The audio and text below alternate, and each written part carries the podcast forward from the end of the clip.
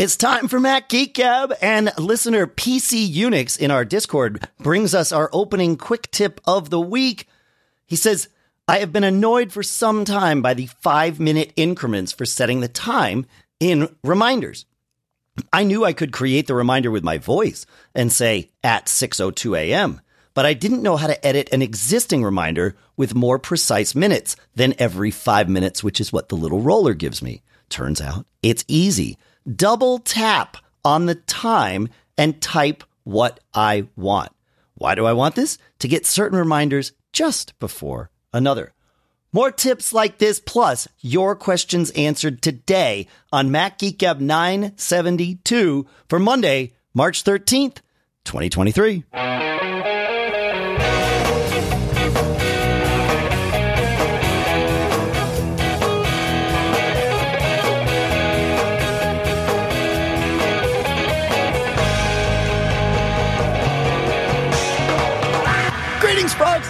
Welcome to Mac Geek Gab, the show where we share tips like that one. We share your questions and answer them as best we can. We share your cool stuff found. We put it all together into an agenda. The goal being that each and every one of us learns at least five new things every single time we get together. Sponsors for this episode include Factor where you can head to factormeals.com slash MGG60 to get 60% off your first box. Kolide, which now works with Okta for device security. You can learn about that at K-O-L-I-D-E dot com slash MGG and Wildgrain, where you can get 30 bucks off your first box plus free croissants in every box when you visit wildgrain.com slash MGG. We'll talk more in depth about every one of those in a minute here. For now, here in Oh, wait, where am I? Uh, Las Vegas, Nevada, at the lovely Westgate Hotel. I'm Dave Hamilton. And here in Fairfield, Connecticut, this is John F. Braun. And here, I have no idea where I am. I think I'm in Aachen, Germany. Oh. Just came in from Hong Kong. Huh? yeah, Pilot Pete. Glad to be with you guys. Wow. Wow. This is uh this is the it's not often that we're in three different time zones, but but it seems right. today that is the case. Yeah. Fascinating. Yeah. Yeah. Fascinating, fascinating. I think I'm in three different time zones all by myself right now. all right. Uh, yeah, I I know the feeling. We're still recording yeah. here on Eastern Time. Speaking of Eastern Time, uh, we like to do these hangouts every now and then. Uh, we're trying to do one a month, and I want to get ahead of alerting you all to the next one. It will be on Sunday, March 26th at 4 p.m. Eastern Time. It is in our calendar. Excuse me. You can subscribe at macgeekgab.com slash calendar. You can join our Discord uh, at macgeekgab.com slash Discord. The Zoom link will be in there. We can't pu- post it publicly on social media because otherwise we spend most of the hangout just fighting off the, uh, the the script kiddies. So I don't know what the topic of this one will be. We're still working that out in Discord. Mostly, it's up to you. So uh, so join our Discord. We'll chat about whatever it's going to be. But the hangouts are it's nice to have a topic, and we will have a topic. But really, it's just nice to get the community together. So so that's uh, that's coming up uh, Sunday, March twenty sixth. And with that, I think it's time to uh, dive back into the quick tips. John F. Braun, how about uh, how about Adam? Um, sure. Excuse me. Um, Adam says, I just discovered something I don't think has been mentioned on your show. I have many screens full of apps on my iPhone, so I wasn't sure where a newly downloaded app was. I figured searching would be the best way to find it, so I do the pull down to activate search, I typed the name and find the app, and then on a whim, I tried this. I pressed and held on the app as I would in a normal app screen to make it pop and get larger and prepare to move it to another location. The search screen went away and took me to the app's location on whatever screen it was located. I could then drag it as normal and relocated it to where I wanted it to be. This would be great if, for instance, you have your apps organized a certain way and you download a new one that you want to add to a folder of apps on your first screen. Was this common knowledge? And why didn't I ever try this before? Um, no, I don't think it's common knowledge. I've I've never tried it. Um, yeah, no, it's a, it's a good tip. I've I found that um, uh, the place that apps go when you download them is isn't as predictable as it used to be. Um, I always looked on the uh, the last my, my last um, screen, and it usually would put it there. But even I had I downloaded an app recently, and I couldn't find it.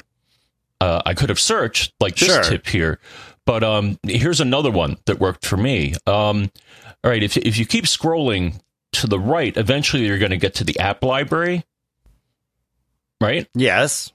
And um, there's a recently added bubble. uh... so so that's another way. Um, you know, your most recently added apps will uh, will show up there. So either one will work. I like it. Yeah, I I um I guess it was 2 years ago. So I might be due for this again, but when the 12 mini came out uh, or when the 12s came out and I got my 12 mini, I decided to start fresh on my phone, right? Uh, not preemptively like not migrating stuff over and certainly not preemptively loading apps that I thought I might need, right? I would only load an app that uh, when I when I actually was going to use it.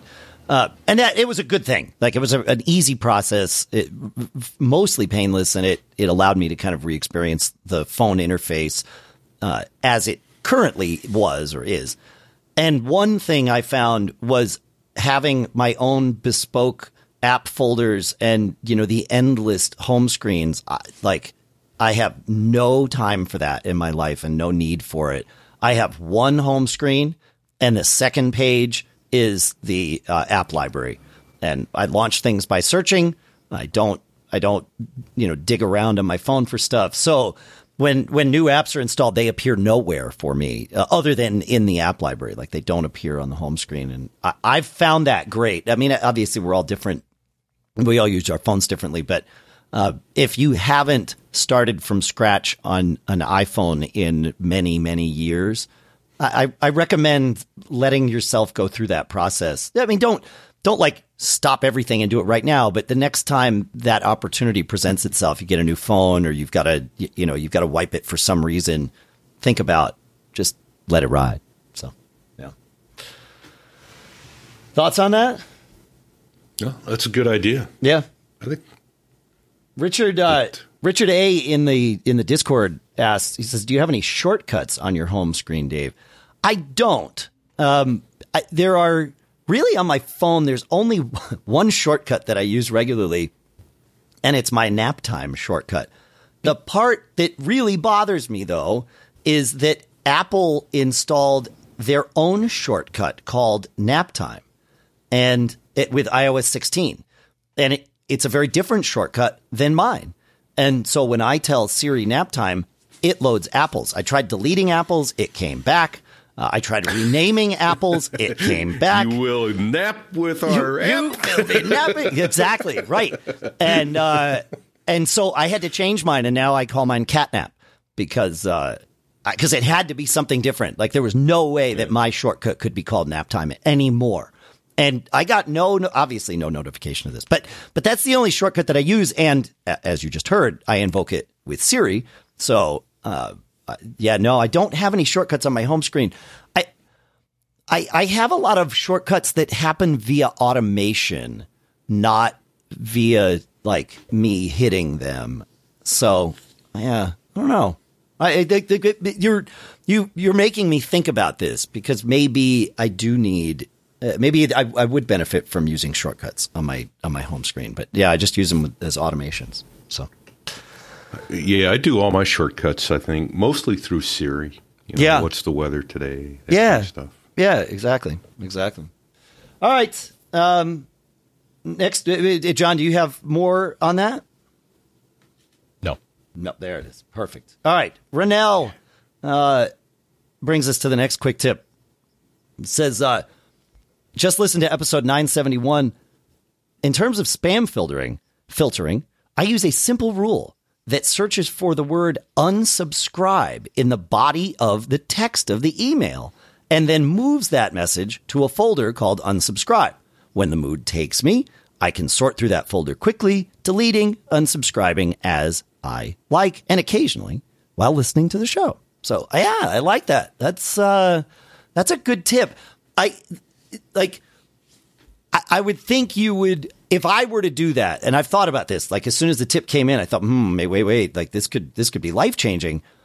The only issue is if it, you know, if like if one of you guys sends me a message that has the word unsubscribe in it, well, that's now a problem, right? Like you, you know, so I, I might make the Why is, Dave ghosting me? right exactly. Well, he, No, there's yeah. there's a lot of reasons for that I know. but it, it- but like so I like there's a world where you could build this filter for yourself and and clearly for Ranelle the, the, the you know this works I, I don't know that without having a few asterisks in the in the filter it would work for me uh, but I like this idea it's good I've got a question about that. yeah So the problem with uh, unsubscribing anyway, in my mind, is often you are confirming your email address is live,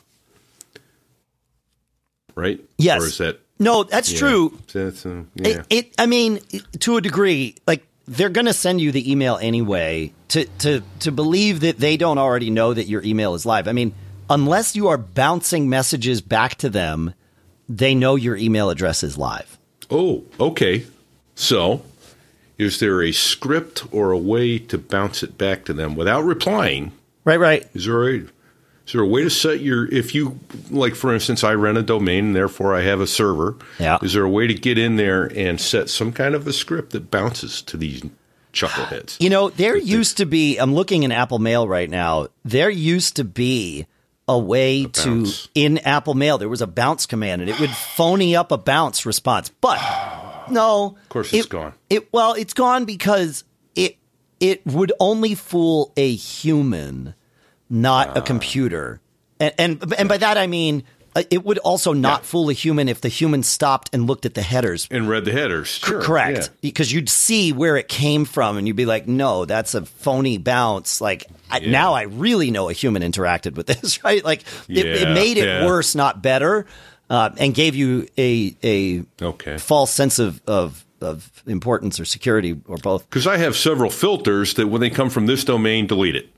But I would much rather bounce and let Yeah. them think I'm gone. Yeah, you would. That would have to be something you you did with your mail host, and I like, I yeah, I, I don't Geek- know of Geek any challenge. service. Someone It- in the audience, help us out. Exactly. Yeah, feedback at macgeekgab.com. Yeah, please. Wait, feedback at macgeekgab.com. Feedback at macgeekgab.com. That's what I said. What did Eduardo say, John? Uh, here's what Eduardo said. Um, just listening to Mike Gab 971 in the tip of the week, Pilot Pete talks about a tip from listener Todd about option right clicking a folder to open a new window. That's great. Um, I decided to try option and down arrow to see what happens, and it opened the folder in focus just fine, but I noticed they changed the size of the window. I found that weird and decided to go option up arrow to go back to the folder I was before. It didn't go. Uh, instead, it opened a new window. Uh, and every time I hit option up arrow, another new window opens. At first, I thought it was the recent folders, but it's not. I tried to find out where these windows come from, but was unable to. Um, and yeah, there's um, there's a reason you were unable to find it because it's um, so after doing a little research here, Dave, I found out, Dave and Pete, I found out that this is actually a shortcut introduced by default folder. Ah, okay. Uh, very cool. And I found that out by, uh, I found an article over at Stack Exchange titled, What Do Option Up Arrow and Option Down Arrow Do in the Finder? And they pretty much explain it is that it's not the Finder, it's default folder. So, Got it. Ah, yeah, that's a good a good find. There's it's not uncommon for you know, I mean I, I run into it myself, but of course I don't notice it right away because I'm I get I get lost like like we all do. But for someone to ask me a question like, why does the app switcher look totally different? And and when I hit this key, like it doesn't work right. I'm like, well, that's not the app switcher. That's like Keyboard Maestro's app switcher or something. Like we have these third party apps that we rely on for the things we rely on them for. And it's easy for us to forget that they do other things too that we might sometimes run into and cause some inconsistencies if we're not aware of, of you know, of, of what's going on. So yeah, third party apps, they're, they're like, they're great. I couldn't live without default folder or keyboard maestro, but they do make changes to your system that, especially when you're on a different system, can be uh, a little, you know, a little disconcerting, if you would. So yeah. Cool. Do you use default folder too, Pete? Is that one that we all use? Pete's muted, but that's okay. I'm sure we'll hear him eventually. I, I knew it. I knew that. I was seeing if you would notice. I was shouting really loud, all the way from Germany. yeah, I was gonna say Oh. Germany to Vegas. It doesn't really Yeah. doesn't work. It- well, sound travels slow. It'll take a while to get there. Yeah. Um, no, I don't. But I need. I need to look into that. That that sounds uh, like quite a handle utility. Oh yeah, no, default folder is great. It it I will say this. I, I started using it, you know, maybe a decade ago, maybe more. Um it was very necessary then because there was no utility in open and save dialogues uh, to jump to a favorite folder or something like that. Like you had to manually navigate every single time, and and that for me is sort of the killer app of default folder. It's it's basically its primary purpose is is that. Um, now that Apple and this has been there for a long time, once Apple added uh, the Finder favorites that also then now appear in open and save dialogues. Uh, you know, on the left hand side, you can see your your desktop and your documents and any other favorites. They just naturally are there. That makes default folder per, less necessary. I but because I had started using it and it's in my workflow and in my fingers, uh, I I keep it. One nice thing is I can set a default folder for a given app. So uh, and hence its name, right? So uh, it it works. You know, it adds to that functionality, but it's it's. I I, I will say that it's not. Jon Gotow will be um, unhappy to hear me say this, but it's not quite as he, he. I'm sure he knows this. It's not quite as mandatory to have default folder as it once was, but I still put it on all my Macs because because I like the way it does things better than the the Finder. So. Right. All right. Uh, one last quick tip, I believe, from uh, also from PC Unix in our Discord. It says, uh, listening to the 9 to 5 Mac Happy Hour podcast, uh, he says, uh, I learned that if you power off your Watch OS 9 watch, it doesn't really power off.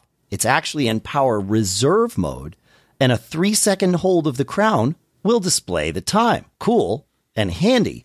So that uh, said it, it, because it you know works on any watch running Watch OS nine that that will go a few models back. So yeah, I- I- interesting that it's not off. I I wonder. I wonder if that's. I wonder what the the the driving reason for that is. Is it for for this little utility to have the, the ability to see the time, or is it for Find My? Y- You know, That's my conjecture. Yeah. Um, yeah, yeah, yeah. I I bet it's Find My.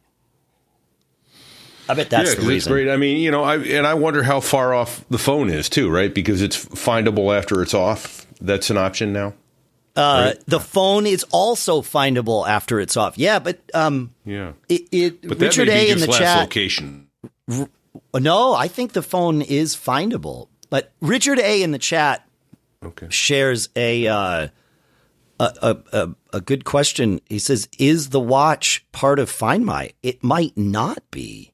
I'm pulling up Find My on my phone, which I just cannot do. It doesn't want to let me type the word "find" correctly. I can't do it because my phone is my camera right now. yeah. But I am certain. Oh yeah, my my watch Well, is no. my watch is there in Find My for sure. Yeah, yeah, Yeah. yeah, yeah, Okay, okay. And that's that's a Series Five watch that's there in Find My. So yeah, yeah. So Uh, what you're telling me Yes. So I wanted to look for this, but if you go to settings, general, Where on there's what a device? shutdown on, on the watch. Okay. Yeah. Okay. Settings, general, there's a shutdown button. Are you telling me that doesn't really shut down. That, that's exactly right. Yeah, and you can also shut down the watch by holding the the crown in, I think, and then you just like on the phone, you get a little slide over to to power off. Yeah, power it off, and it won't it won't stay powered off. Um, I had an interesting experience with Find My that uh, that happened on Tuesday when I was flying to Vegas. I uh, because I'm going to be away for a while. I'm going to be uh, I'm obviously here for podcast movement. That's why I'm here in Vegas is for podcast movement uh, evolutions, and then uh, uh, next week I'm in Austin for South by Southwest. So there was no point in flying all the way back to New Hampshire only to turn around, you know, 48 hours later and fly back to uh, to Austin halfway across the country. Pete would do something like that. Uh, I would not. I roll. So uh, I chose not to park my car at the airport. I had Lisa drop me off at the bu- bus terminal locally, and, and there's a great easy bus that takes me to the airport. Great. Uh, so I'm on the bus. The bus has Wi Fi. It's about an hour ride. I am like knee deep in what I'm doing. I got a ton of work done on the bus. It was like super productive ride. I was almost like, dang it, we're at the airport already. Crap. You know, I gotta like, I was in a flow state, right? So I pack up my stuff. Uh, obviously, it's fine. You know, pack it up, and uh, and and I get off the bus at Terminal B two, and I go through security. And thankfully, I, I mean, I checked my bag because I brought a lot of crap with me because we're doing the show and all this stuff. And uh, and then I went through security. And thankfully, I have both clear and pre-check, and they, and they're integral parts of this story because without them, I don't think I would have been able to do what what I'm about to tell you that I did. Uh, it was about 45 minutes to my flight. No, about an hour to my flight, but uh, I was on Southwest Airlines, so I needed to be there when boarding started so that I could get my seat. So this is all relevant. Uh, so I go through clear and pre-check, nobody in front of me, which is great. You feel like an, uh, you know a diplomat or something going through. It's awesome. Uh, and as I get to the other side, oh my my phone, I got like randomly selected for the we need to swab your phone. You know, and a guy asked phone or your iPad. I'm like, well, here's my phone. Like it's fine. You know, so he swabs my phone. He says I'm not a criminal today. Gives it back to me, and I'm rearranging my bag, and I realize, where's my iPad? Uh oh. Yep. And so I I like dig around in my bag for it for a minute and then realize it's okay, it's not here. Pull up Find My and I can see It's on your favorite bus It is riding on my around the airport. favorite bus. And it has not it has left the terminal, but the bus Yeah. is sitting in one spot. So immediately I call the uh the bus line and they're like, "Yep, we'll uh l- l- let's see where, you know, let me call the driver and see if he has it. If he has it, he will be back. He's going to be sitting in the cell phone lot for, you know, about a half hour and then he's going to come back through to do the pickups, you know, for for the people that are going back to uh, the airport. And so he'll be at terminal A um, 5 minutes before my flight starts to board. I'm like, "Okay, fine."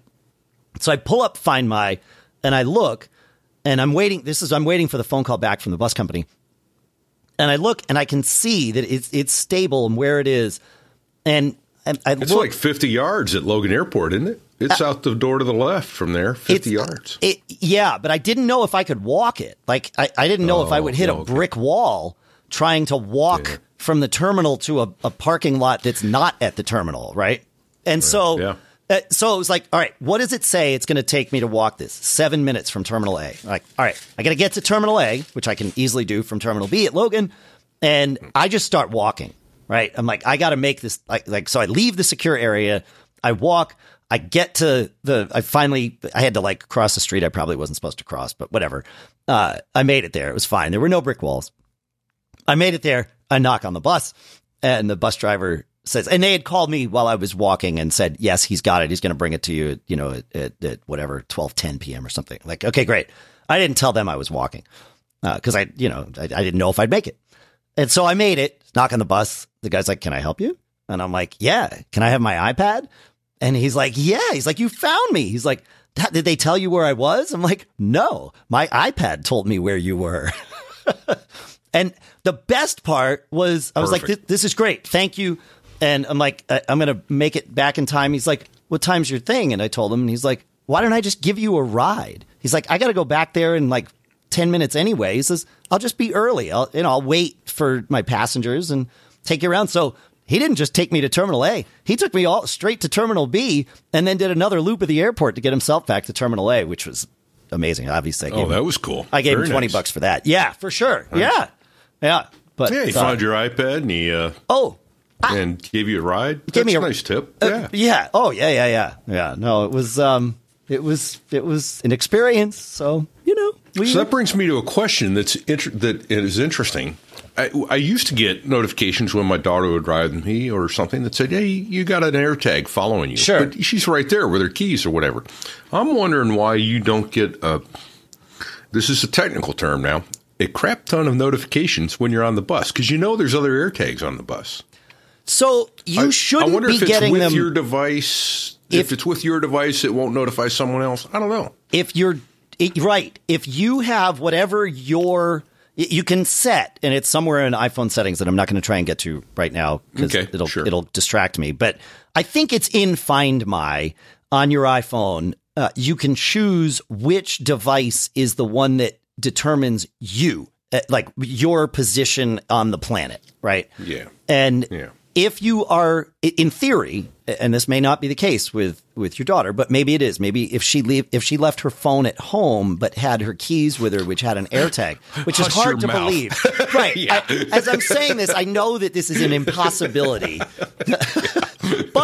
it is possible that like maybe her iPad is set to be her, you know, Yeah, this is okay. my my human being device kind of thing. I don't know, but I, I also Yeah. think that that would be incorrect. Like most And that was also a year ago or more, a couple years ago. So, Ah. Yeah, right, okay. you know, that's changed over time. What, Yeah, right, What sets right. that off? They've changed those security. yes, But I was yes. just curious why we weren't getting all these notices because you know there's a ton of air tags on the bus. Oh, absolutely. Yeah. I mean, I had I had no less than three air tags with me. The one in my backpack and the one in uh, each of my bags. So yeah, yeah, Yeah. for sure. Yeah. Yep. Yeah. Fascinating stuff. Hey, that means I get to tell you about our sponsor, Factor. You can power up for springtime with Factor, America's number one ready to eat meal kit. With Factor, you get nutritious, chef prepared meals delivered straight to your door, leaving you both time and energy to tackle everything on your to do list. Too busy to cook? That's great. With Factor, skip the trip to the grocery store and also skip the chopping, the prepping, and the cleaning up too, because Factor's fresh, never frozen meals are ready in just two minutes. So all you have to do is heat and enjoy. I've tried these meals. They're fantastic. Our family's used them. It's great when you're, you know, you've got a busy day and you got stuff to do. The meals are delicious, super flavor packed. Each meal has all the ingredients you need to feel satisfied and happy. And there's 34 uh, weekly options. They're, they're both chef prepared and dietitian approved. So there's always something new to try. And you can enjoy meals for any time of day with breakfast options like egg bites, smoothies, and more. It's a great way to cut back on takeout. With Factor, you can enjoy clean eating without the hassle. You just choose your meals and enjoy fresh, flavor packed meals delivered straight to your door, truly ready in just two minutes. So, head to factormeals.com slash MGG50 and use code MGG50 to get 50% off your first box. We'll put this in the show notes at macgeekgab.com so you've got all the instructions. But that's code MGG50, MGG50 at factormeals.com slash MGG50 to get 50% off your first box. And our thanks to Factor for sponsoring this episode. Next up is our sponsor Kolide, and they've got some big news. If you're an Okta user, they can get your entire fleet to 100% compliance. How? Well, if a device isn't compliant, the user can't log into your cloud apps until they've fixed the problem. It's that simple. Kolide patches one of the major holes in zero trust architecture, device compliance. Without Kolide, IT struggles to solve basic problems like keeping everyone's OS and browser up to date. Unsecured devices are then logging into your company's apps because there's nothing there to stop them. Kolide is the only device trust solution that enforces compliance as part of authentication, and it's built to work seamlessly with Okta. The moment Kolide's agent detects a problem, it alerts the user and gives them instructions to fix it. And it does all this with Slack too, so that you can really engage the user and educate them. And it's fantastic. And then, of course, if they don't fix the problem within a set time, they're blocked. Kolide's method means fewer support tickets, less frustration, and most importantly, 100% fleet compliance. Visit kolide.com slash MGG to learn more or book a demo. That's K-O-L-I-D-E dot com slash MGG. And our thanks to Kolide for sponsoring this episode. You know, there's nothing quite like the smell of fresh baked bread coming out of the oven, is there? What if I told you you could get all of the delicious with none of the time and work involved? Well, you can with our sponsor, Wild Grain. Wild Grain is the first ever bake from frozen subscription box for sourdough breads, fresh pastas, and artisanal pastries. And unlike typical supermarket bread, Wild Grain uses a slow fermentation process that's easier on your belly, lower in sugar, and rich in nutrients and antioxidants. Every item bakes from frozen in 25 minutes or less. It's true. Heat up the oven, you take the thing out of the uh, out of the freezer, put it in the oven 25 minutes or less. So some of the things we've done are like 20 minutes you're, good to go. And the house smells delicious. You'll never run the risk of getting bored with wild grain because they're constantly adding new seasonal and limited time special items to try. All you have to do is sign up at wildgrain.com slash MGG and choose which type of box you want to receive and how often. It's easy to reschedule, skip, or cancel. We've been using this. It is delicious and simple. Plus, for a limited time, you can get $30 off the first box plus free croissants in every box when you go to wildgrain.com slash mgg to start your subscription. You heard me. Free croissants in every box and $30 off your first box when you go to wildgrain.com slash mgg check it out. That's wildgrain.com slash mgg or you can use promo code mgg at checkout. And our thanks to wildgrain for sponsoring this episode. All right john how uh how about bill? Let's go to Bill. Um, Bill says, um, hold on. Uh, I went to forward an email with attachments today on my iMac, and Apple's mail stripped out the attachments. Hmm. I, I tried multiple emails multiple times and honestly tried to forward emails from my MacBook Air. Nothing. I rebooted the Air, but still nothing. Both are running Mac OS 13.2.1. I can successfully forward these emails with attachments on my iPhone and iPad that also use latest OS. I've looked for a setting on the Macs that impact this behavior, but I can't find one. Uh, spoiler, I did. Um, are you experiencing this behavior? Did I miss a setting? Um, this is new behavior I, I, didn't have a problem with before. It isn't working with a message with the single attachment. So it's not the attachment size that's the problem. And again, it works in iOS and iPad OS. Um, all right. So let here's the answer, Dave. Yes, sir. I think. Um, all right, here we go. Um, so I've run into this before, Dave, um, and I think updating the OS, which often upgrades Mail, uh, some settings may have gotten scrambled. Uh, the best place to look to solve this one, Dave, is in Mail, Edit, include attachments with replies.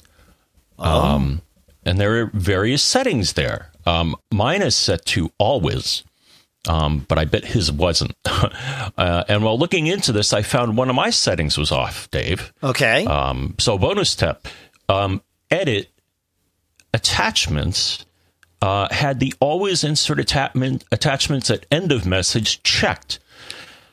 Oh. Which bothers me because when I was replying, you, you, may have seen some emails that I replied to, some questions I replied to. My attachment was always at the end, and like, no, no, put it, put it in line. To put it. Yeah, right, right. So that's that mm. setting.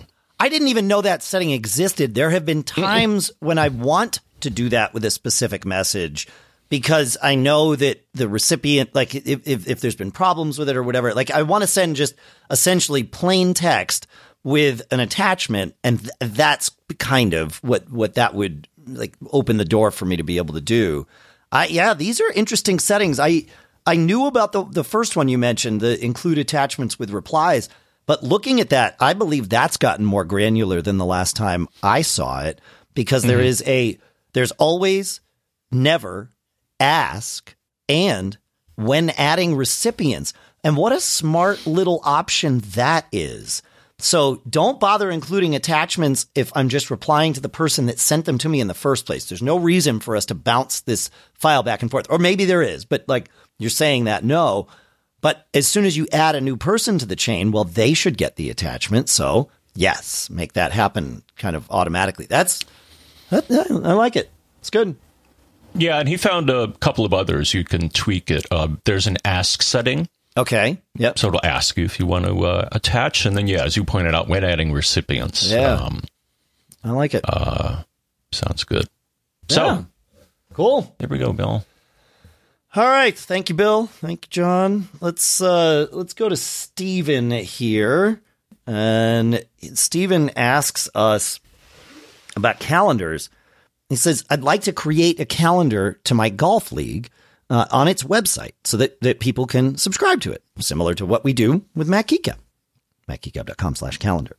Uh, I'm a little confused about ICS files and Apple's iCalendar. What I've read is that, or calendar as we call it now, what I've read is that calendar or iCalendar is an Apple format and people that are not Apple users have to purchase iCloud.com access. That's not entirely correct. And that's good news.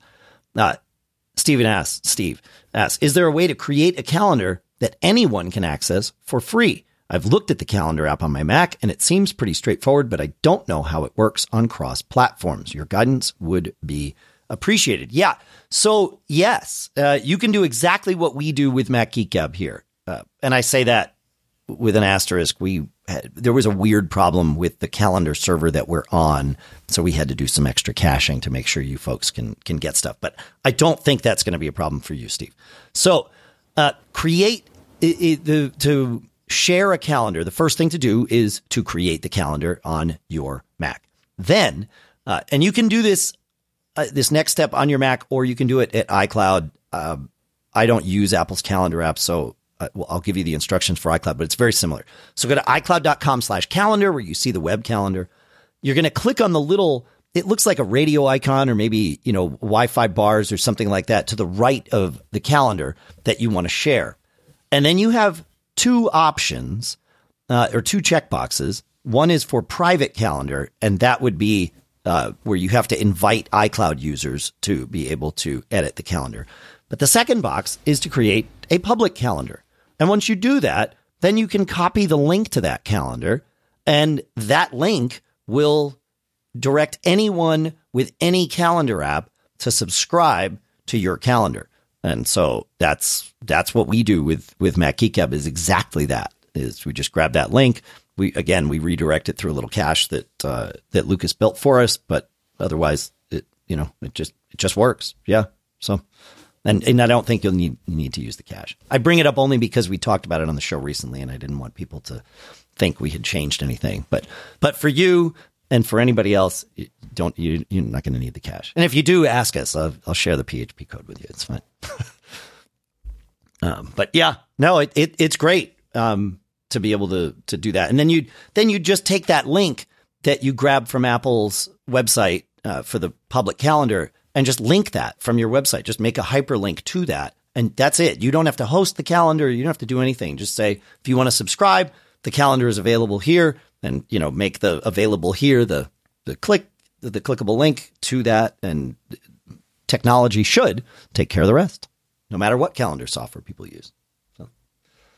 Do you use Pete? Do you use Apple's calendars like for shareable stuff with with any of the organizations you're part of or anything like that? No, actually, no. I use um, BusyCal is my main app. Yeah, uh, which is available in SetApp. I, so I, I use that, but I actually use Calendar, formerly iCal. Yeah, uh, I, I, do use Calendar for um, when my when I get my schedule at the end of the month, and and it comes out, I can export it to a calendar. Well, I can only export it to Apple's calendar, and then BusyCal goes and grabs it. No, so Pete, that's can, the only reason I use it for. You, you can skip but, busy, You can skip Apple's calendar on that because I, I, I do this because okay. you're probably getting a .ics file downloaded right for with your schedule. It it just exports it automatically to the calendar. There's no nothing. It just shows up. Yeah. When I say export to iCal or to yeah. Cal, Right. Like, okay, yeah, it's one of those links I'm. I think you're right. I'm, I'm sure there's a. Yeah. It's doing it by a link, but I So, never get to see it. To what you want to do is go find an ICS file that you have downloaded. yeah, uh, and right click on it or or click on it and Right. choose file get info and change the app that it opens in from calendar to BusyCal. So, yeah, and then. Yeah, and then click makes- and then click change all so that it does it for all future ones. makes perfect. Yeah, makes perfect sense Right? to do that. Yeah, Yep. Duh, that's it. Yeah, it's just a file type. It's just a file type thing. Cor- correct. the Yeah, it's like it's like Yeah. telling Word Okay. documents to open in Pages versus Word. It, that trick works, you know, with any kind, any file, and eh, if you have multiple apps that are capable of opening that type of file, and apps will register with the system and say, like, I can take these types of files. So in that Right. list, you probably won't see anything other than Calendar and BusyCal. uh, Would be my guess. I don't right know. I don't know. right You know, and so got installed. and Yeah. right and along those lines i have kind of a kind of a quick tip and then a maybe a, a, another avenue along calendar lines the quick tip is we have calendars for everybody in the family to include the dog so she gets her heartworm medicine and that kind of stuff Smart. but it doesn't yeah it doesn't you know we get the reminders through there and dog's got a vet appointment whatever the kids have a vet appointment you know then uh, they're animals i tell you they're animals uh, oh, did we lose you, Pete? I think we lost Pete again. Man, he teed that tip up perfectly. And then somebody in Germany decided uh, to uh, close the intertubes. And so we aren't going to get Pete's calendar tip right now. I don't think. John, we will, pr- we promise that Pete's pal- calendar tip will come back either this episode or in a future episode, depending on, uh, well, I would say the Germans. For now, though, John, you want to take us to Brian? Uh, sure. Great. Uh, Brian says, I'm leaving on a trip to Antarctica and internet access will be minimal for several weeks. We can pay for Wi Fi on the boat, but it's very slow and very expensive. Data is sold by the hundreds of megabytes. No, not gigabytes.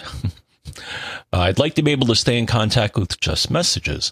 Is there a way to limit the data coming across Wi Fi? I've been searching for ways to limit data, but all the only options seem to be around limiting cellular data. Ideally, I'd like to have just messages or WhatsApp getting data, and I'd like to stop any pictures from coming through. Um, similar to the data we often get for free on airlines. Uh, I've got private internet access, but I don't see any options by how to limit the data coming through the VPN.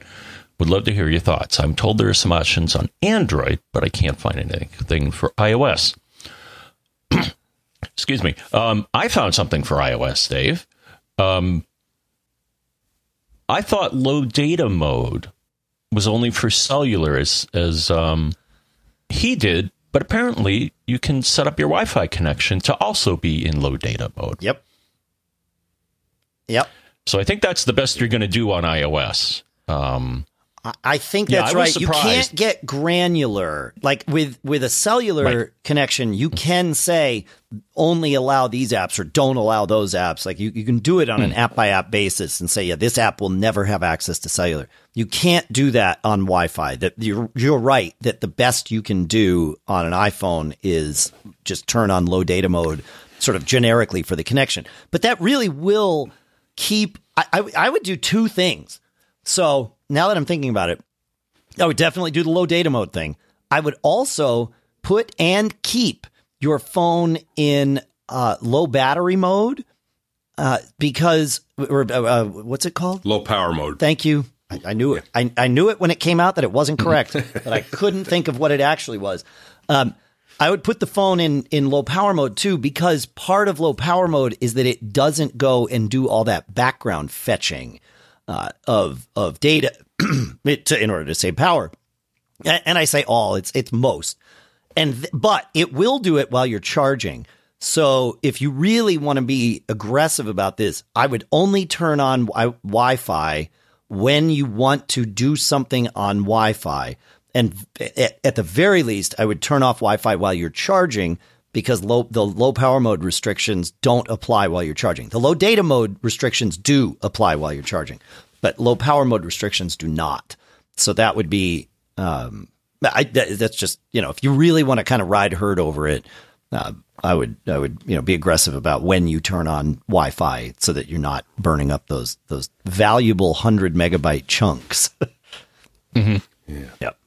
Yeah, I do remember. Um, I'll have to dig up the article, but on Mac OS, last I recall, you could do some incantation with ifconfig to limit the bandwidth um, Yes. of well, whatever pipe. But I don't think you can do that on uh, Yeah, on that- iOS. that would only limit the the um the speed of the pipe, not the amount of bandwidth allowed through it. I mean, it, it's a function of time at that point, right? The longer you leave it, w- it will.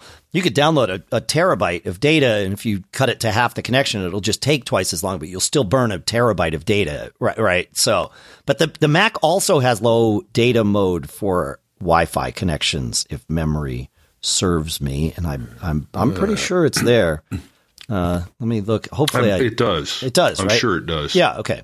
Uh, I was Yeah. pretty sure that it did. Yeah, low data. I can see it right there. I'm not going to turn it, does. on for the Yeah. connection I'm on right now. Uh, for for Well, I'm reasons. back from the ultimate low data mode. You might call it the no data mode, which is why I left. yeah, we, we figured, Pete. So, Pete, Yeah, do you yeah. do you have a I was minute? just gone. Would you you got? I mean, you you teed that up perfectly, and you're you dropped off like the moment you were going to share the punchline. So, you uh you had some you have calendars for everybody, including the dog. Everybody, Yep. in- including the dog, when the kids have vet, vet appointments because they're animals. I tell you. I te- And, uh, yeah, we heard that part. yeah, yep, yeah. no, Yeah, we, okay. we got we got No, there. I'm trying to. Well, and that was it. Is that everybody's got it? So that was my kind of quick tip. And then, Oh. but the other thing was, I think, and I could be wrong.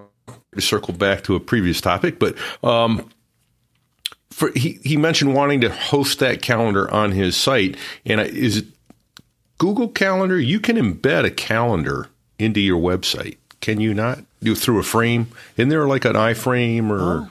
there might I don't know of this, but that I mean, there's a I lot of things I don't know was about. Poking, yeah. last time I was poking around in Google Calendars, there was a way to embed it Hmm. into your site and host host a Google Calendar appearing on your site, yeah. so Yeah. it doesn't send someone off site to go get it. Right, right. I'm sure there is. Yeah. Yeah. that, I mean, that, it, as you say it, that makes sense. Yes. So, using the CalDAV protocol, is that it?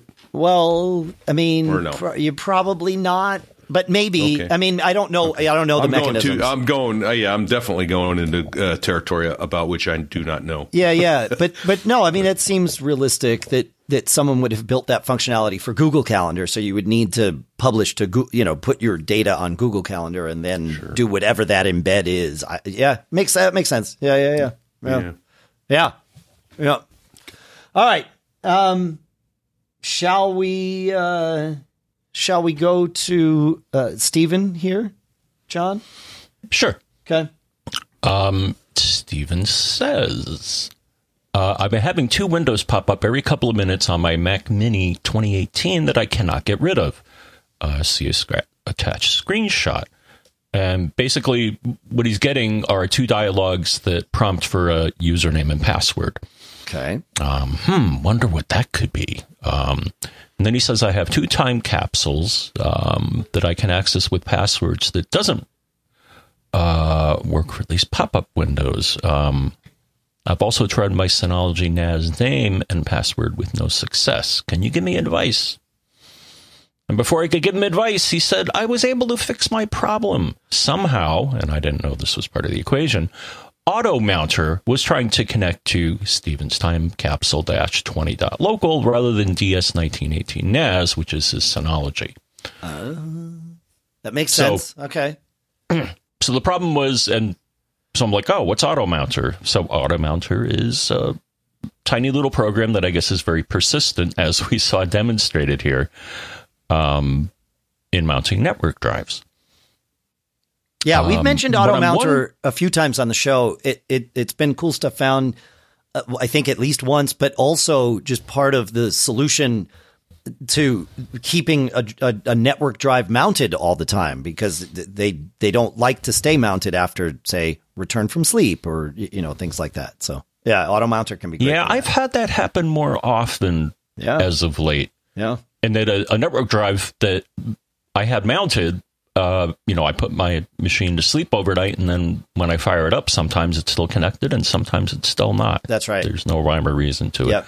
it. So I'm wondering in this case, though, if AutoMounter is using its own database, or if he had looked through Keychain Access, he could have seen this. Um, Well, the problem, I think the problem was that the error message wasn't clear. Like it wasn't telling Right. him what what login it needed, right? So Mm-hmm. yeah, yeah, interesting.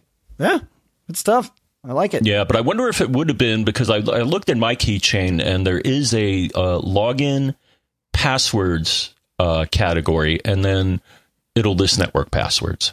So I wonder if he had looked there, if that would have also Oh yeah, good point. Yeah, yeah, yeah. this. Yep, yep. Yeah, because I looked at mine and actually I had like two entries for one of my NASs, and one was like uh, ten or fifteen years old, Oh, but it yeah. used the it used the newer one, yeah, yeah. so that was nice. Yep. All right. Uh, Allison has a follow up from episode 970 when I was talking about turning off auto capitalization, which, as mentioned, I did not last for me. Allison says the way I deal with iOS uh, making the first letter of uh, things capitalized, like when you're typing HTTP or HTTPS, she says, if you type a character and it's capitalized when you don't want it to be, hit delete once and then look down at the iOS keyboard. The caps key will be black. Hit the caps key once and it stops being black, aka stops being active. Now type whatever you want, the first letter, and it won't be capitalized. So, describing it more quickly, she says, just toggle the caps key to disable caps for the character and retype. So that's interesting. So I probably have done this without even realizing it because all of these things become so habitual. But um, when it decides to auto capitalize, the keyboard reflects that that's going to happen, and you can you can override it essentially. So maybe this would be the real trick: is you know you, you type a sentence, you hit period, you hit space or whatever, and it now knows okay this should be capitalized before you even type the next character. Go and disable caps lock, like or caps. I don't know. There you go. I don't know. There's still virtually no way to type the letter I by itself without it being capitalized. I mean, you, you, you can do it, but you really have to fight the fight Yeah. in order to do it. I don't know if it was my connection or yours, so I'm just going to clarify that was the letter I. No, you, you, you. Correct, th- yeah. I heard a glitch right at that letter, but I knew where you were going with it. Yeah, yeah. Yeah. So, yeah. Good stuff. Um, you know, let, let, us have this conversation here. We have, um, we've been talking about this whole low memory error message that happens on macOS. We talked a little bit about it this week. John, you've got a thing from Simon here. Uh, we got a note from Allison about it too.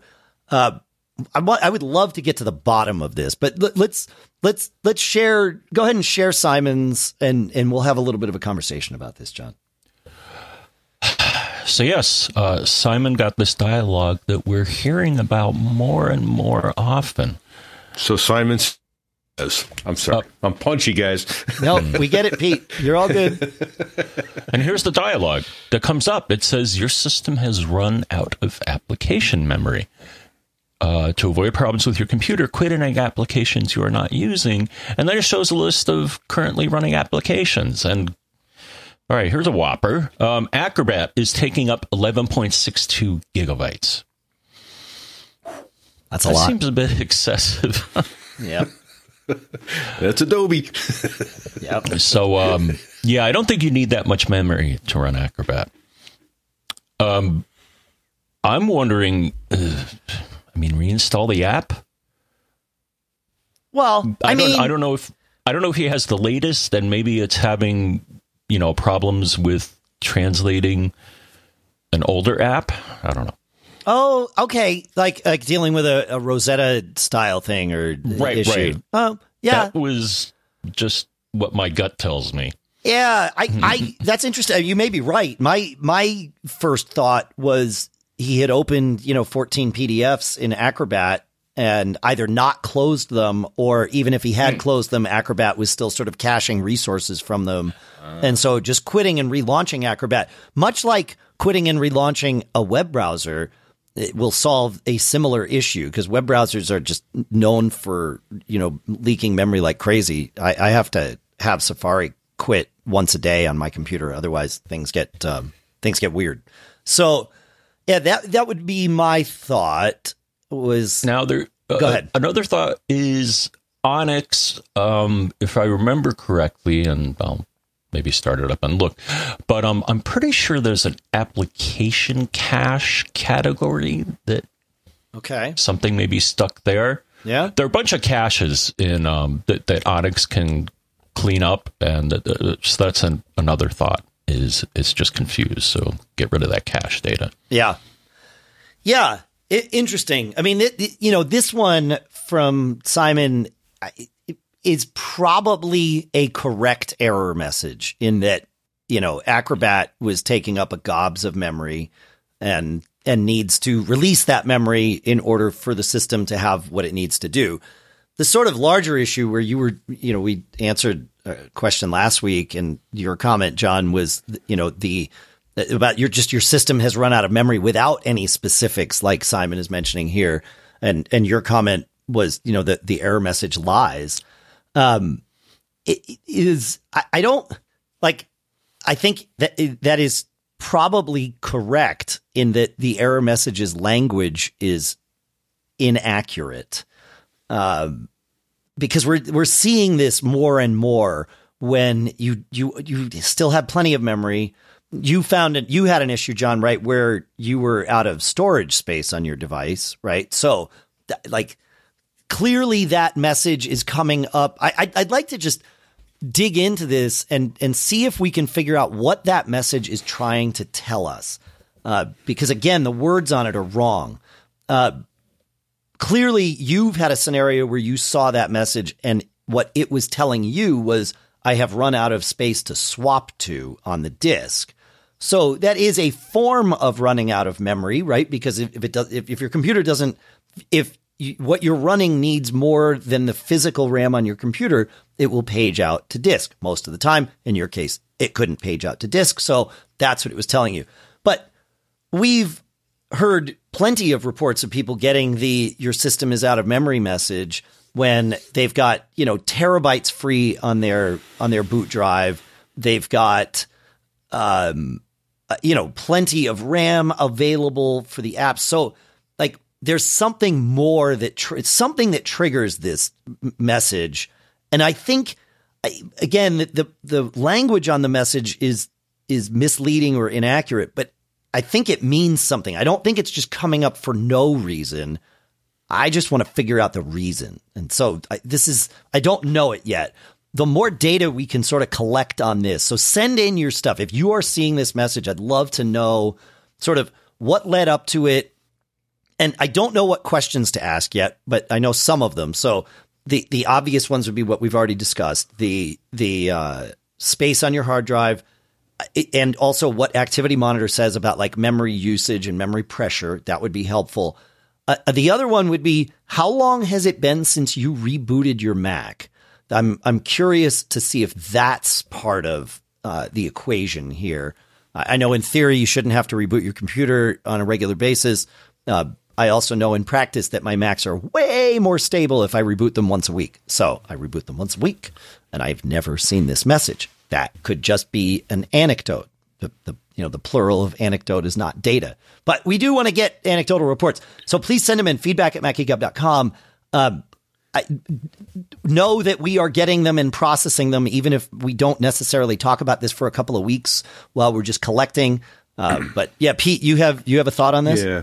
Well, you, yeah, looking in the chat room, Dave, on uh, Mac Geek Gab Discord. Yeah. Uh, the SM uh, Richard A says SMB is still broken in Ventura for me, a known issue apparently if relevant, and there's apparently a specific setting in Acrobat to enable to enable uh, native OS mode, and then he puts a link in there Okay. for uh, for that. And then uh, uh, Tennessee Papa says I found that SMB failure is somehow related to have uh, Time Machine drives showing up as shared, and once I took those drives off shared, it worked for him. So I, I think I, I, want to make sure we're not. That's con- a separate issue. I think. Yeah, I don't think this Yeah. SMB failure. I mean, it I, don't think it's related to to this issue, but it, it's an issue. Yeah. Yeah, yeah, yeah, Yeah, yeah. I was I was thinking the uh, back to back. Mean, okay, yeah, okay. I'm sorry. I, that yeah, that's a separate issue. Okay, I was reading it as uh, Yeah. Again, I'm tired. Sorry. No, it's, you're all good. I'm- You're- I was reading this as a memory thing, but yeah, no, SMB is a uh, a protocol there. For yeah, the, yeah, uh, for file the sharing. drives. For the- yeah, yeah, But but the, So- the specific setting in Acrobat to enable enable native OS mode that would be important for Emblem that's that's what drew me into the. Yeah, no, it makes sense. You suckered me in, Richard A. I, I will put I will put a link in the show notes to that article about that specific issue with Acrobat. Again, I think what what Simon had is is a legitimate issue with a correct error message, um, but it does bring up this discussion and and I, that I want to keep having. So I, I just wanted to kind of throw that out there. So yeah, yeah. All right, where are we on time here? Oh, I think it's time. It's time to go to the old cool stuff found bucket because we've got some fun things there for sure. The first one comes from Porthos John in our, uh, I believe, in our Discord, and I'm I'm vamping here so that I can find it. Yeah, he says, uh, I am obsessed with this new screenshot app called Shottr. Or He says it, he doesn't know if it's new. It's new to him. S H O T T R. Some of the best features. You can set a default screenshot folder so that you keep your desktop clean. You can set hotkeys for screenshots like native macOS, including a direct screenshot the active window. I can see that being super handy. Uh, it says if you take an area screenshot, you can assign a hotkey to repeat the same area.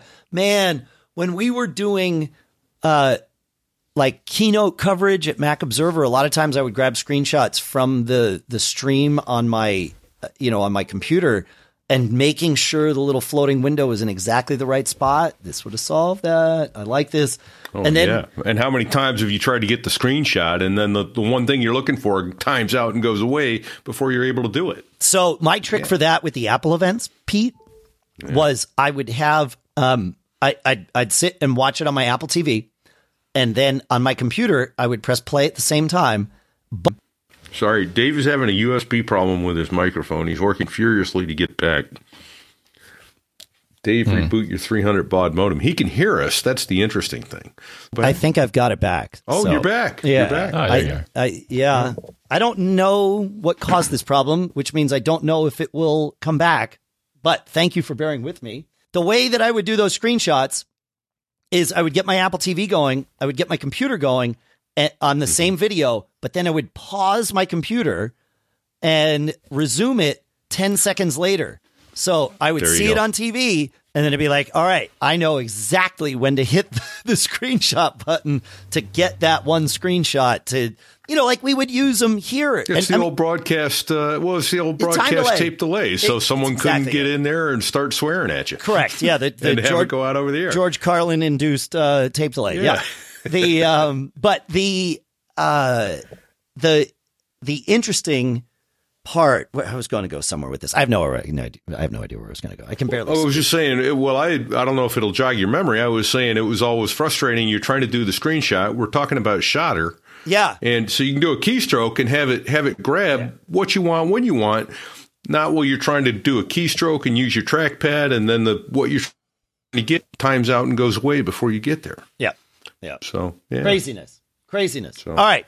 Um, All right. I think I'm back here. I think there's probably a power issue because it seems like when I took, so I have my, I have this EZQuest uh, dongle, which it's entirely possible has just begun malfunctioning, but I, I, but I, who knows? Uh, to convert from C on my Mac to A, of course, uh, for my microphone. And as you heard, Pete, it, like the whole dongle was disconnecting. Yeah. Yep. Uh, and of course, that meant the microphone would disconnect. And so, uh, after you highlighted the fact that power was part of it, I unplugged power from the dongle because I had power going through the dongle to my computer, and that seemed to calm it down. But I will say that it has been like this for days here without issue. Of course, so it only uh, has happened with when we're It's recording. Murphy's law. It's the Murphy. worst Yeah. possible. I have Murphy on my favorites list. We used to say I have Murphy on speed dial. Nobody knows what that means anymore. Right. Um, We still have Everything some time speed here. dial. Everything speed dial. Yeah, exactly. Uh, so it's you know it's interesting. I will I will troubleshoot this more after we finish recording and see. But John, you want to take us to uh to the next uh, cool stuff found from Jason? Um, I guess though I don't know. I don't know if I understand totally what this is, but All right. anyways, from Jason. Um, did you know that 1Password 8 for iOS can now be set as the default app for opening two-factor URLs and QR codes? Uh, open with 1Password and select the login to have the one-time password attached automatically. Amazing. Ama- yeah. Okay. So Uh, but then he sent in a screenshot, which um, I decided to look on my system as well. So it's um passwords and then password options. settings uh, this is on your iPhone. Go to Settings. I'm sorry. settings, passwords, and then you got to wait a second for it to populate, and then password options. Yes.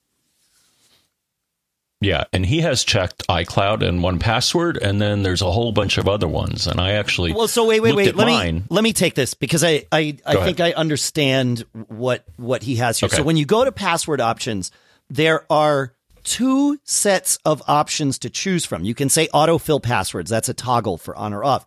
Then there is allow filling from, and you can have as as John said, you know, uh, iCloud passwords. And and he Jason has 1Password. You could have LastPass chosen here if you're still using that. But then the second section of this is what he's talking about. Set up Oh, I see. verification codes using, and you can only choose one thing, and uh, it can be iCloud passwords, which of course is Apple's, or now 1Password eight for iOS adds the ability to do verification codes directly to it. So when you scan that QR code for a, uh, a, a you know, uh, the, to set up the one-time passwords, it will automatically do, go to 1Password to do that. So Okay. yeah, yeah, it's pretty cool. Uh, like, yeah, and my guess is other password apps will will add support for this. It seems like Google Authenticator already has because that shows up on on Jason's screenshot, as well as uh, what was the, the last one? Duo Mobile. So, uh, my guess is LastPass is working on some other things, like maybe you know trying to divest themselves of the business. If I were them, but uh, you know, there you go. So, you still using LastPass, John? Oh man. Oh man. Oh man.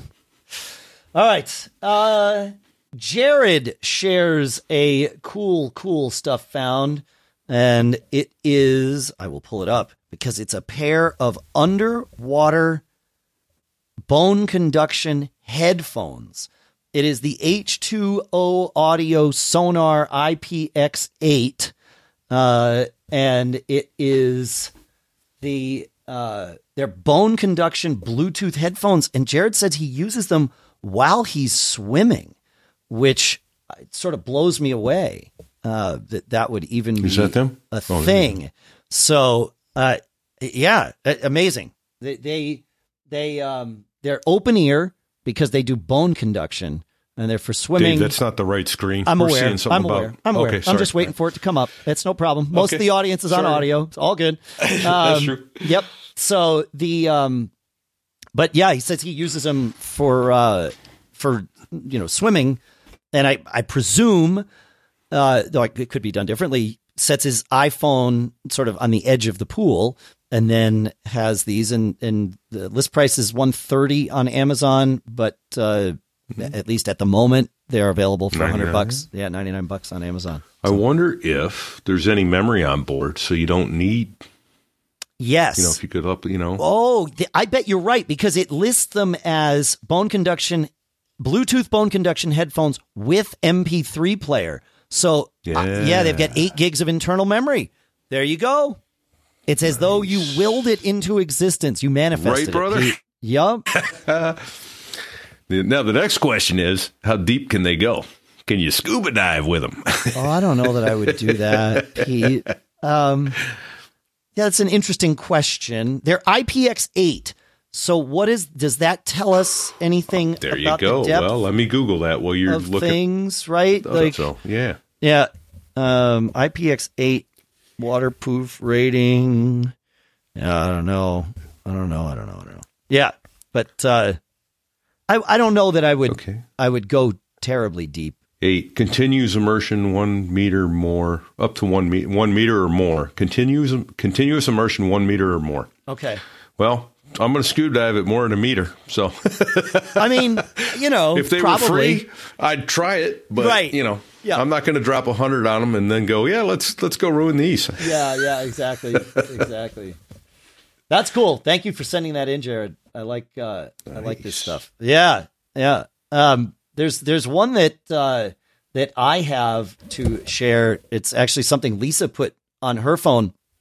Is the pop socket Aura case, which is the uh, it's for MagSafe phones where you want to use a pop socket, but also be able to still use MagSafe. And the way it works is the it, it it's it's a case with this pop socket that sort of slides up and down on the case, and you can slide it out of the way of the MagSafe uh, adapter, you know, uh, coil, and then pop it on a MagSafe charger or in the car or you know wherever you want to put it. And then when you want it back up in toward the middle of the phone, you just sort of slide this little thing. It slides on sort of rails along the edge of the phone, but uh, folds down pretty flat, not flat enough to let MagSafe through it, which is why it moves out of the way. So that's the Aura pop socket case. Uh, at least it was one of those things that I'm like, hey, I have one of these for your phone. Do you uh, do you want it? And she said, yeah. So, uh oh, did I lose you guys? I think I lost him. I think I lost my connection.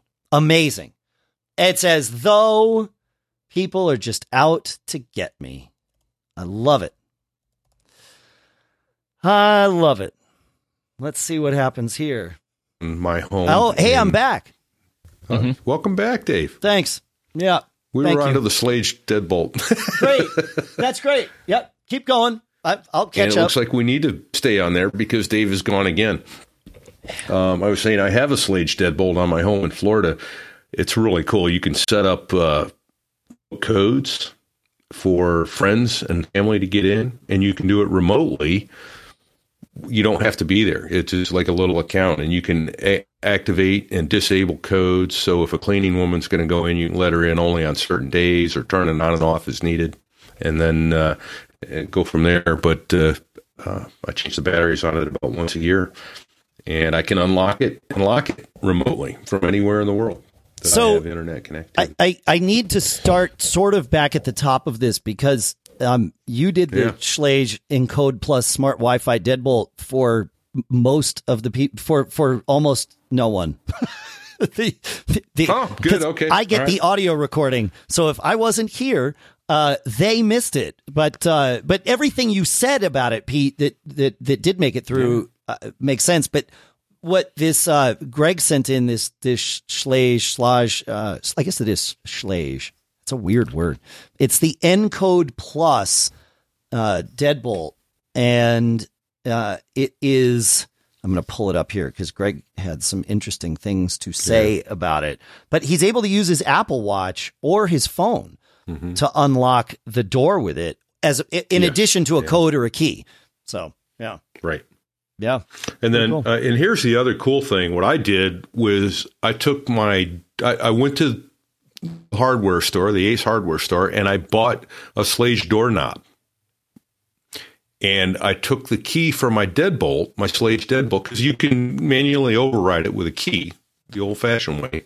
And then I, I took that to the hardware store, bought a Schlage door lock, and said, Here, make this door lock work with this key oh, and they and you know the Ace Hardware store or what have you can can make that. So now my deadbolt and my doorknob are the same key, oh wow, and, and but but the ability to use that electronic lock works wonders. So I tell people, you know, I tell them, hey, don't lock the doorknob.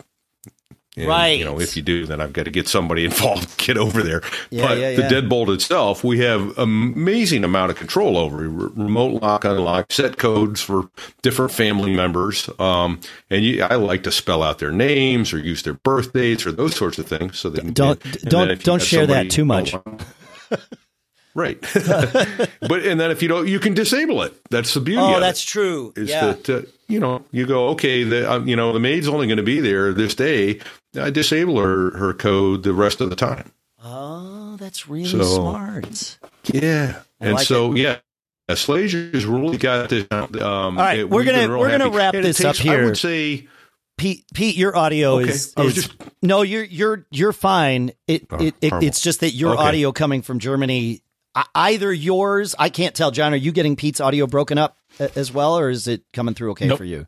Okay, Just you. so it's it's something's going on here. We're, we're gonna we're gonna wrap the show up where we should have. Well, anyway, one important piece of information about it, and very short, which is it takes probably a little better than beginner, probably intermediate skills to install yourself. There you go. Yeah. Well, thanks for hanging out with us, folks. Thanks for dealing with our uh, our fun little travel bandwidth issues. thanks for thanks to Cashfly for providing all the bandwidth to get the show from us to you. Make sure you check out Pilot Pete's other show, so there I was.us. Uh, make sure you check out our sponsors here uh, at macgeekgab.com slash sponsors. Of course, you can also check out the sponsors that we mentioned in the show. Uh, that was uh, Factor at factormeals.com slash MGG60 uh, to get 60% off your first box. Kolide.com slash MGG. Wildgrain.com slash MGG. Thank goodness the band comes through nice and loud and clear. Folks, we almost didn't make it. Follow our advice and you will get through life as best as you possibly can. And that advice is, folks, don't get caught. Made up. Like we did.